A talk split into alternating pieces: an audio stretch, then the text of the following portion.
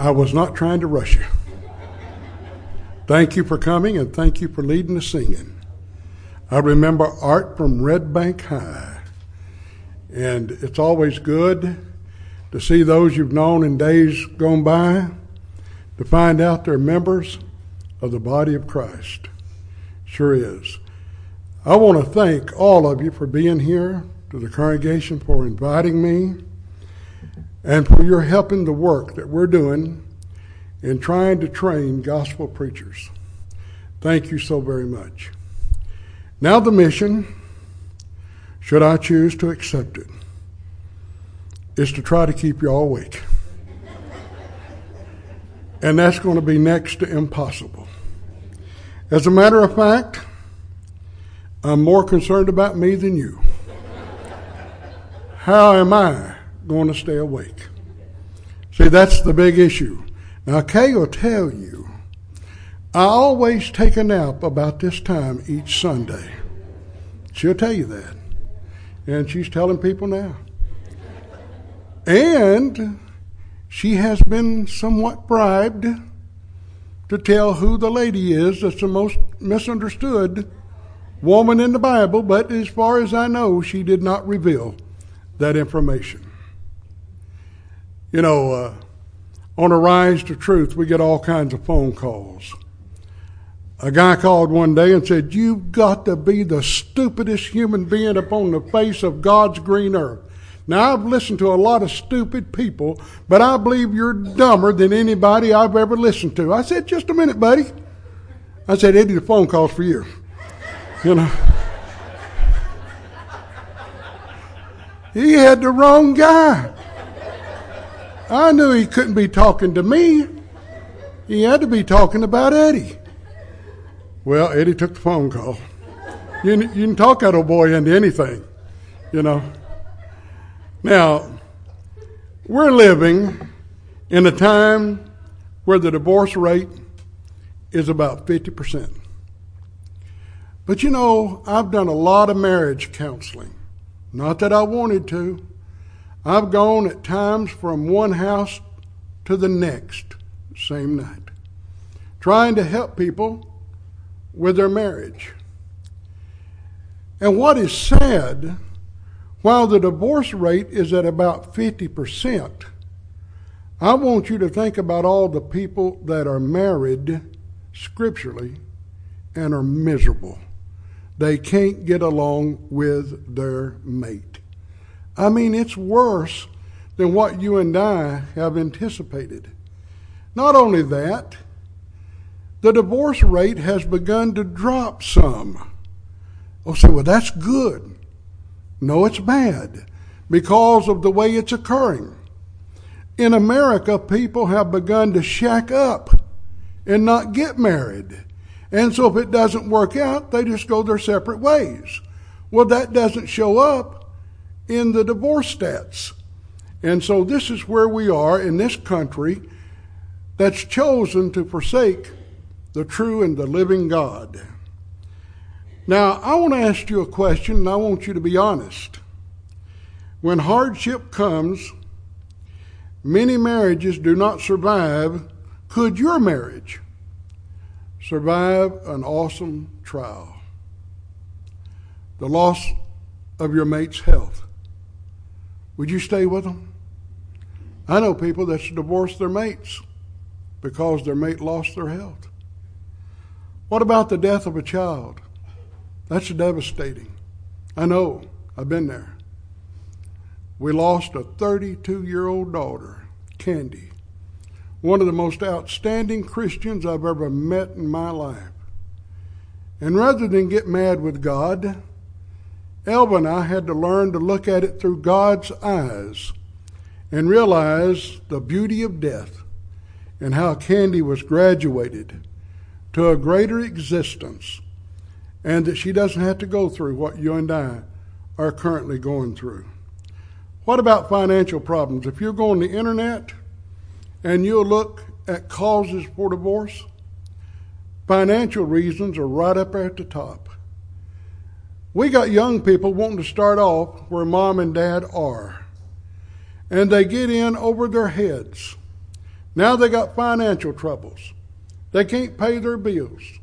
This creates arguments among themselves. And the first thing you know, they're going their separate ways. I want to ask you if you believe a few scriptures by way of introduction to this lesson. In Matthew 19 9, and I say unto you, whosoever shall put away his wife, except it be for fornication, and shall marry another, committeth adultery. And whoso marrieth her which is put away, doth commit adultery. Do you believe it? I believe that with all my heart. When I was dating Kay, she came to the congregation, and I preached on marriage, divorce, and remarriage. When it was over, I took her out to eat, and she said, Did you preach that because of me? I said, Partly. I want you to understand if we get married, we can't get divorced. No way in the world can you and I divorce each other unless one of us is unfaithful. I want you to understand that. I understand it, and I want you to understand it. When I do marriage counseling, and I go into a couple's home, and I've been in there with broken dishes all over the floor, little children walking around barefooted. First thing I do is chew the parents out for being so inconsiderate toward their own children. Clean the dishes up, then we'll sit down and we'll talk. But I tell them this I'm not smart enough to do marriage counseling. I want you to know that. But I know someone who is. God Almighty. So I'm asking you right now will you accept God's answers to your marriage problems? If you will, I can help you because I know where to turn in this book to help you. Now, if you won't, I can't help you. I'll be honest with you. So I get them to agree they're going to accept what God Almighty has said about it. And so then we start going through the Bible. I start asking them about the problems. And it amazes me, and I've jumped on one married person after another. They'll look at their mate and say, He's got to be the stupidest human being upon the face of God's green earth. Hold it just a minute. Are you here to try to resolve your marriage problems? Well, yeah. Well, quit saying that. Because if we work it out, you're going to be married to the stupidest person upon the face of God's green earth. So quit saying that about him and don't be telling anybody else that. Watch what you say about your mate, even when you're having marital problems. Because hopefully you're going to work that out and you're going to be married to that person when all the dust clears. So you don't want to be married to the stupidest person upon the face of God's green earth. Now, somebody has got to believe Matthew 19 9 and try to preach it to the world, and that somebody's you and me. We must believe, and here's what this verse is saying all people who divorce and remarry, every one of them, are committing adultery, except those who were innocent and put their mate away for the cause of fornication. Now, that's what the verse is saying. And we got to believe that. And if we don't believe that, then we're going to be in trouble. Now, husbands, do you believe this one? Husbands, love your wives, even as Christ also loved the church and gave himself for it. See, when I'm doing marriage counseling, she said, Well, he slapped me across the room. I said, Surely, you're kidding. And I look at him and I say, Did you really slap her across the room? Well, I hate to say it, but yes. Was that loving your mate like Christ loved the church and gave himself for it? And I read a little further where the Bible says I'm to love my wife like I love my own body. Well, if that's right, what would you think about me while I'm up here preaching? Smacking around on myself. You shouldn't have said that. You know, you'd say, that old boy's got problems. And that's right. I would have major problems. Well, if I'm not going to slap around on myself because I love me, then I shouldn't be slapping around on Kay because I love her. So, husbands, you want to save your marriage? Love your wives as Christ loved the church. Wives, you want to save your marriage?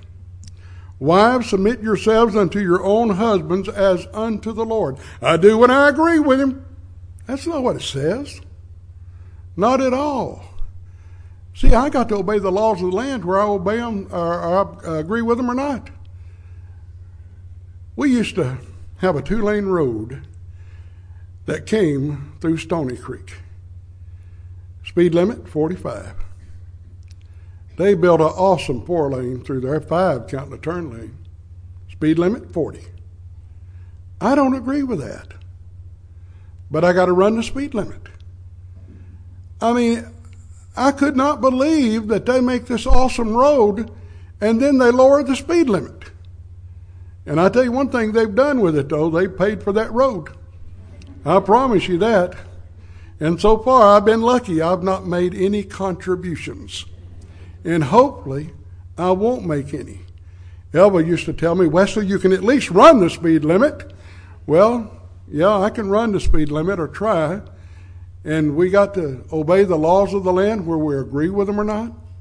Obey the elders as long as they make scriptural decisions, whether we agree with them or not. And wives, obey your husbands, just like you're obeying the Lord. Now, husbands, I'm going to give you a hint.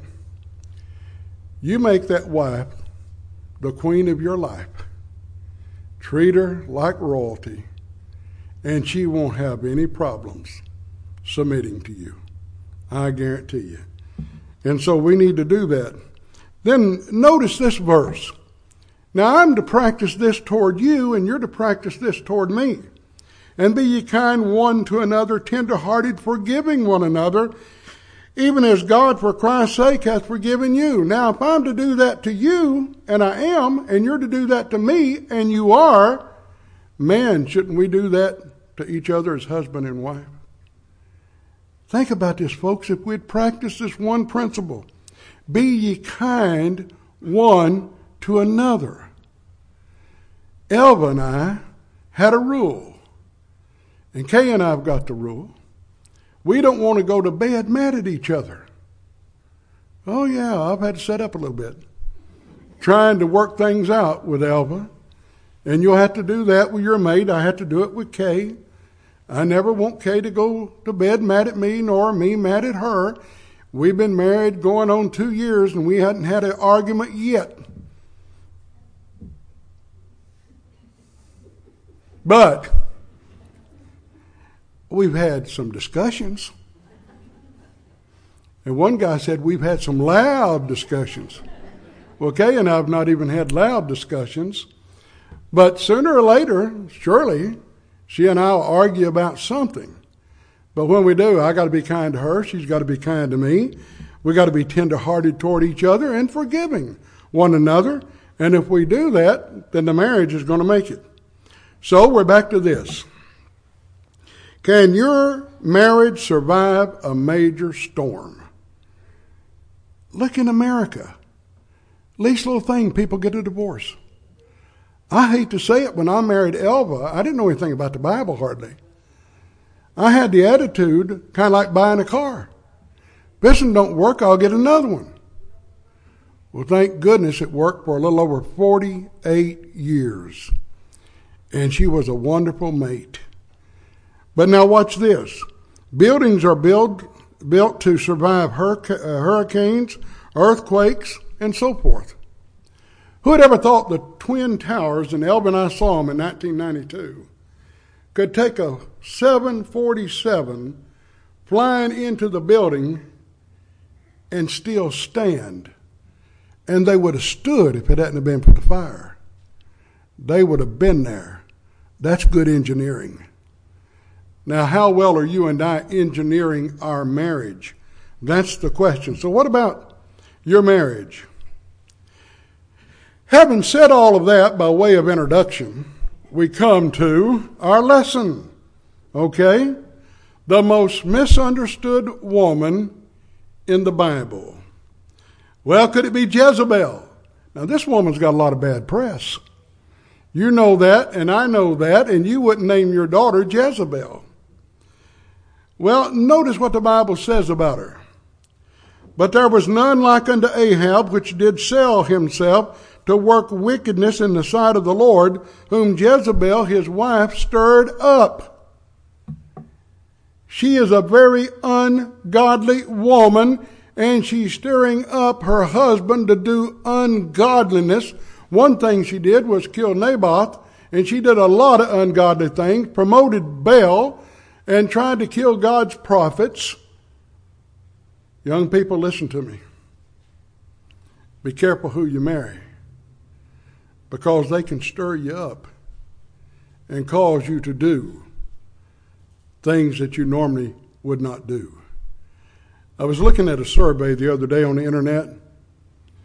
75% of the members of the body of Christ that married non believers left the church in the survey. 75%. Now that's that's a big number. So we're not talking about Jezebel. Athaliah. Athaliah is Jezebel, Jezebel's and Ahab's daughter. Well, can you imagine what she saw, what she was taught, and so forth? Listen to what the Word of God says about her in 2 Chronicles 24 7.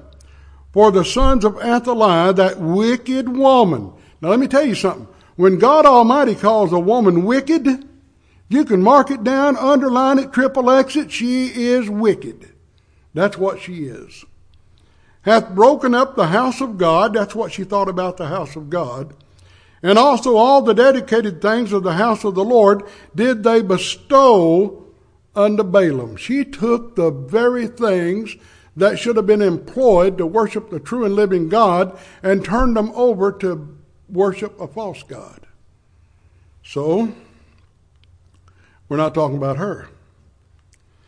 What about Herodias? We talked about her a little bit earlier in a sermon in Mark 6, beginning with verse 17. For Herod himself had sent forth and laid hold upon John and bound him in prison for Herodias' sake, his brother Philip's wife. For he had married her for John had said unto Herod, It is not lawful for thee to have thy brother's wife. Therefore Herodias had a quarrel against him, and would have killed him, but she could not. But Herod, but Herodias' daughter goes out and dances in front of old Herod, pleases him, and Herod says, I'll give you anything I got, up to half the kingdom, you name it. She didn't know what to ask for. So she went to mom and said, Mom, what should I ask for?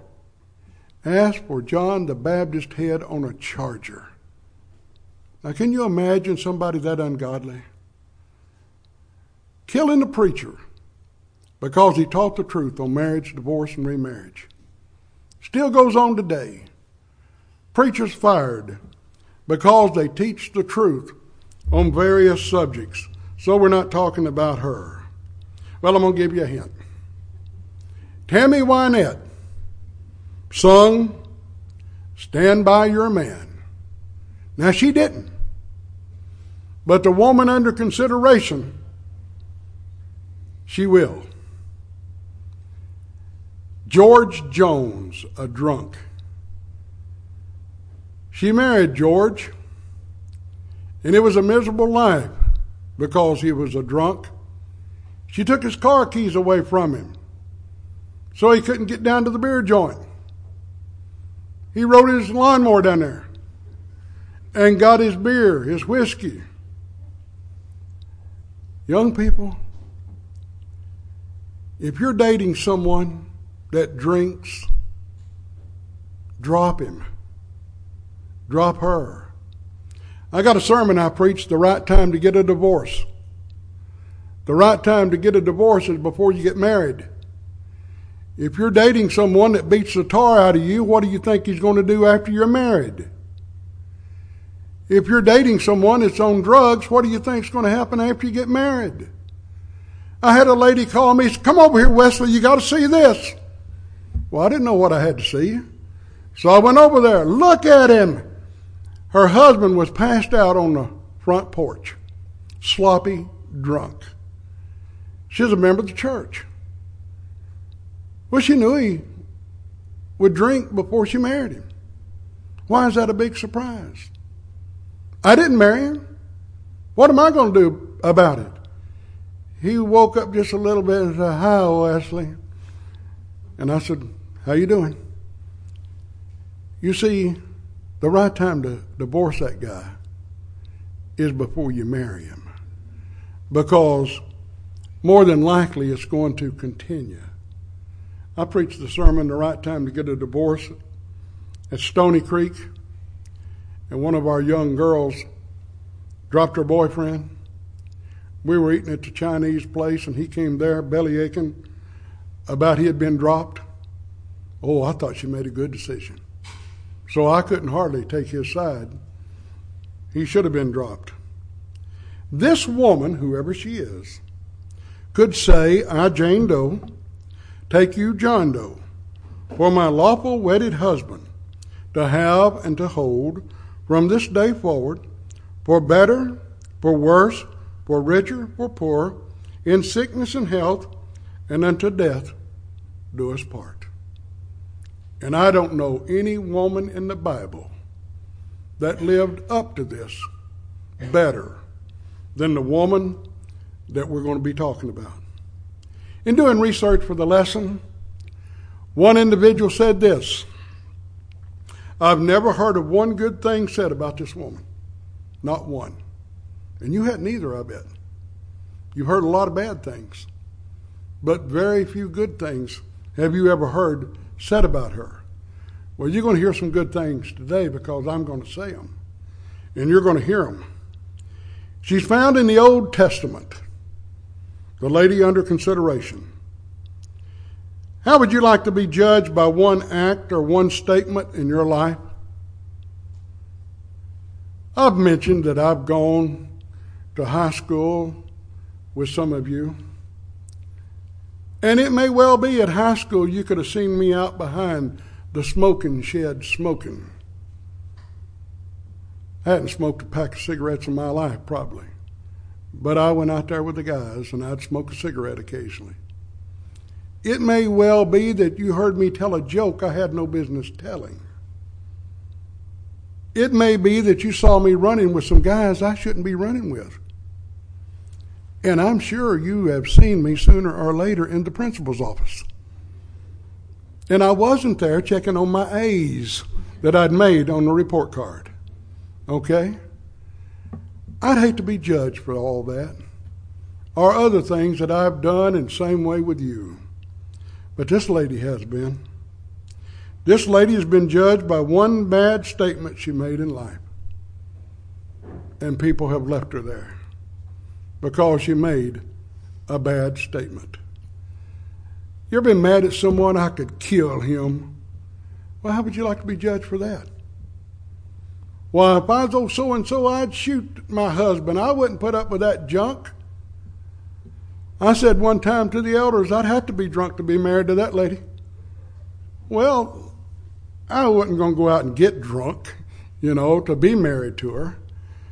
But my, my, you've made some bad statements in life, and so have I.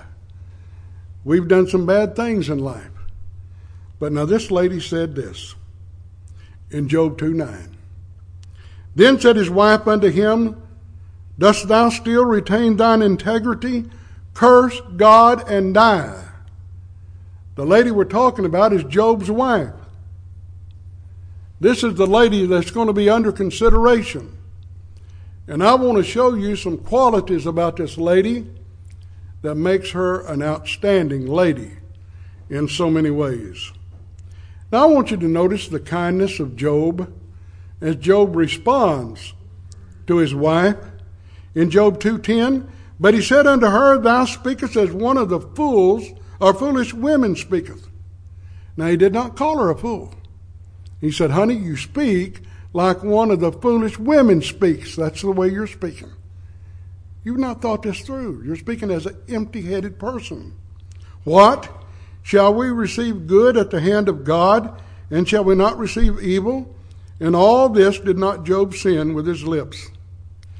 I want you to keep in mind we're talking about a lady that's brokenhearted, a lady that's depressed, a lady that has suffered more in life than you and I probably will ever suffer. And she made a bad statement. First thing I want you to realize is we're talking about real people. Job was a real person. We got people that look at the book of Job and said, well, that's just a, a, a story of fiction that God made up trying to make a point. No, these people were real. These events really happened. When Ezekiel was talking about what God was going to do to his people and how in the world were they going to manage to survive, he said this in Ezekiel 14 14. Though these three men, Noah, Daniel, and Job, were in it, they should deliver but their own souls by their righteousness, saith the Lord. Now, was Noah real? Absolutely. Was Daniel real? You better believe it. Job? Yes. He was a real person, and he experienced everything the Bible says he experienced. Now, I want you to notice that Job's loss was also his wife's loss. Sometimes we don't understand that. I want you to notice servants were killed. Back then, they were very close to their servants, and they loved them dearly. And now, these people that are close to you, they're killed. They lost 7,000 sheep, 3,000 camels, 500 yoke of oxen, 500 she asses, seven sons, and three daughters. I can't imagine losing 10 children at one time. I lost one. And God being my witness, I cried for three months over that girl. And I finally had to live with it, accept it. I wasn't mad at God. I realized these things happen. But I had to finally look at it through God's eyes and realize hey, she's better off. She lived for that day. You're living for the day you die so you can graduate. I'm living for that day. I went to a funeral service one time where it was a husband, a wife, and their son. And I watched other family members, the mother of that daughter, suffer immensely. Can you imagine losing all 10 of your children at one time? We're talking about a broken hearted lady. Then I want you to notice he lost his health. She's got to watch a man suffer that she loves. And then she has gone, just like Job, from riches to rags, from the elite to being nothing. Your friends have become your foes. There have been parents, they used to be, but they're not anymore. And Job's wife basically was running a nursing home. She's got to take care of Job. If she stays, how many women would stay? You know, there's people that marry for riches. Well, if she married for riches, she just lost them. And if she married because Job was prominent, she just lost that. And now she's got to take care of this man that's got nothing. Will she stay? I want you to notice what she saw and heard. And the book of Job tells us about it. So went Satan forth from the presence of the Lord and smote Job with sore boils from the sole of his foot unto his crown. And he took him a potsherd to scrape himself withal, and he sat down among the ashes. Now you're going to find out later his skin's broken and he's got maggots and worms in those broken places. It's itching him to death, and he's having to take a broken piece of pottery and try to scrape the pus, the infection, and the worms out of his body. Ladies, would you stay with a man like that? You think about having to see that. And Job doesn't know what's going on, and she doesn't either. All of this is happening because of God's faith in Job. Now you think about that. Satan had the attitude, you know, God, the only reason people serve you is because you build a hedge around them and I can't get to them. And that's the only reason they care one thing about you. God's attitude, that's stupid. There's people that would love me if their whole world caved in. Are you one of those people? Am I? And God said, Have you considered my servant Job? Yeah. I'll tell you what, you have at him. You can do anything you want to him except you can't take his life. And boy, did the devil do it. And Job couldn't understand it. But God was looking on, and you know how pleased God must have been. As he saw this man go through trial after trial, pain after pain, and remain faithful, to show there's people that will love God regardless of their circumstances. Watch this. In Job 3 24, 25, For my sign cometh before I eat, and my roarings and pouring out like waters. The food has been prepared, and oh, oh, he hurts. His sighing goes forth. Well, the servants are hearing that. Miss Job is hearing that. For the thing which I greatly feared is come upon me, and that which I was afraid of is come unto me. And to be honest with you, I'm not sure what that is. I know what it is in your case and mine to a large degree. We don't want to get down to a point to where we cannot take care of ourselves, that somebody else has got to do it. But that's where Job is. And the thing that he greatly feared has come upon him. Now, I want you to notice he's going to express the same thought to some degree that his wife did. He wishes he is dead. That's what she wished for him, except she went at it wrong. She said, Curse God and die. Let God strike you dead. He said, No, we can't do that. We got to accept good things and bad things from the Lord. In Job 3:11, why died I not from the womb? Why did I not give up the ghost when I came out of the belly?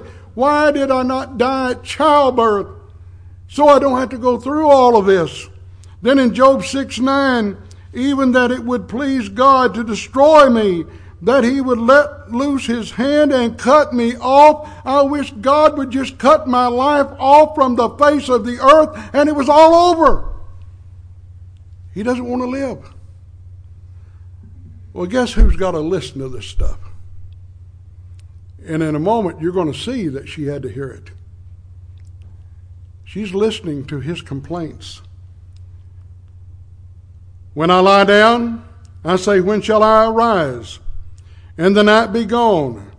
And I'm full of tossings to and fro until the dawning of the day. When I go to bed at night, I can't sleep. I'm in pain. I'm hurting and I can't wait to get up. And when I get up, I can't wait to go to bed. And when I go to bed, I can't wait to get up because it's one miserable existence.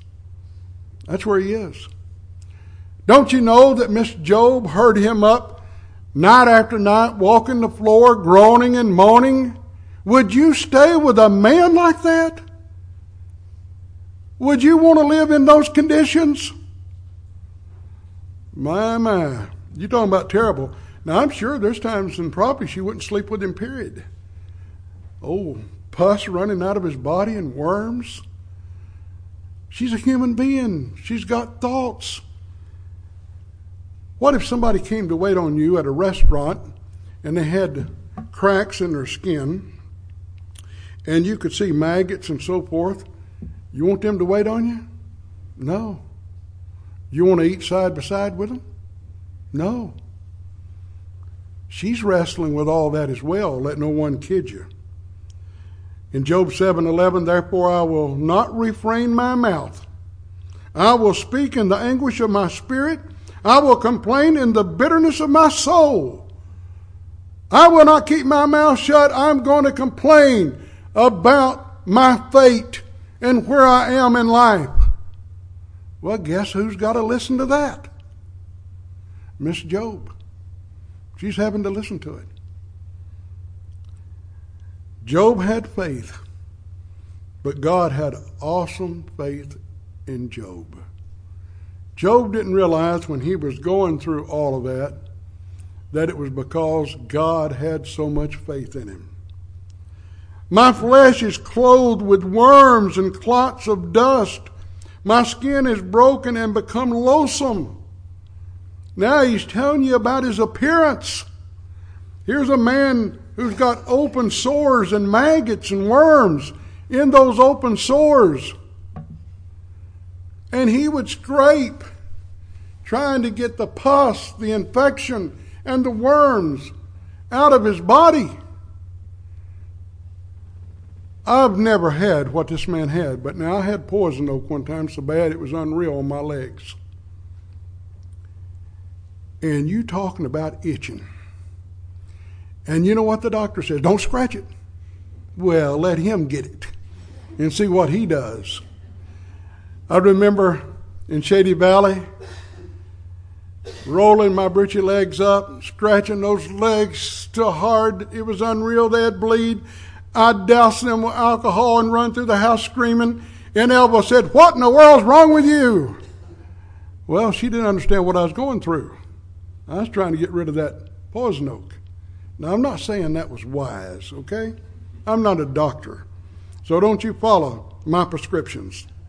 Ladies, would you stay with a man who had these problems? And we got people getting a divorce. Like I read in the paper the other day, a man divorced his wife, said, Great Scott, I'd never seen her without makeup. I didn't realize she was that ugly. Well, you might want to do a little investigating, you know, before you marry somebody. Well, I didn't know she couldn't cook. Well, you better find some of these things out before you get married. Well, I didn't know he is such a sloppy person. He throws his clothes all over the house. There's people get divorced for things like this. It is unreal. And then you got this lady putting up with all this. In Job 19, 13 and following, he hath put my brethren far from me. Talking about God, Job says, God's put my brethren far from me, and mine acquaintance are very estranged from me. My kinsfolk have failed, and my familiar friends have forgotten me. They that have dwelt in mine house and my maids count me for a stranger. I'm an alien in their sight. And I'm sure Miss Job was that way to some degree. Man, it'd be hard to be around a man whose body is full of infection and worms. Time to eat, Miss Job. You want to eat at the same table with hubby? Maybe not. Maybe not. But I tell you one thing she don't want to do. She don't want to dump him either. Just because he's that way. In Job 19, 18 through 19, yea, young children despise me. I arose and they spake against me. And my inward friends abhorred me and they whom I loved are turned against me. Little children can be cruel, not mean to. You know, they just say what they mean, what they think. And a lot of times it hurts feelings. Look at that man. He's got sores all over his body and he's got worms. Did you see those worms? See, little children would do stuff like that. And Job's picked up on it. Look at Job 16 16. My face is foul with weeping. My eyelids is the shadow of death. Now, we as preachers, we get to see a lot of sick people. Matter of fact, when I get back in town, I got to go visit some sick members. You ever looked into a person's face and their face so hollow and their eyes so sunken? It looks like you're looking death right in the face. You've seen that. That's Job. He can't hardly eat. He can't sleep. He's in pain and misery. Here's what Elihu said if God really got after a man, what it'd look like. He is chastened also with pain upon his bed. Job said that was true. And the multitude of his bones with strong pain. He's going through that. so that his life abhorreth bread, and his soul dainty meat. You ever been so sick you didn't want to eat, and the smell of food made it worse? I've been that sick. Man, I don't want to eat. His flesh is consumed away.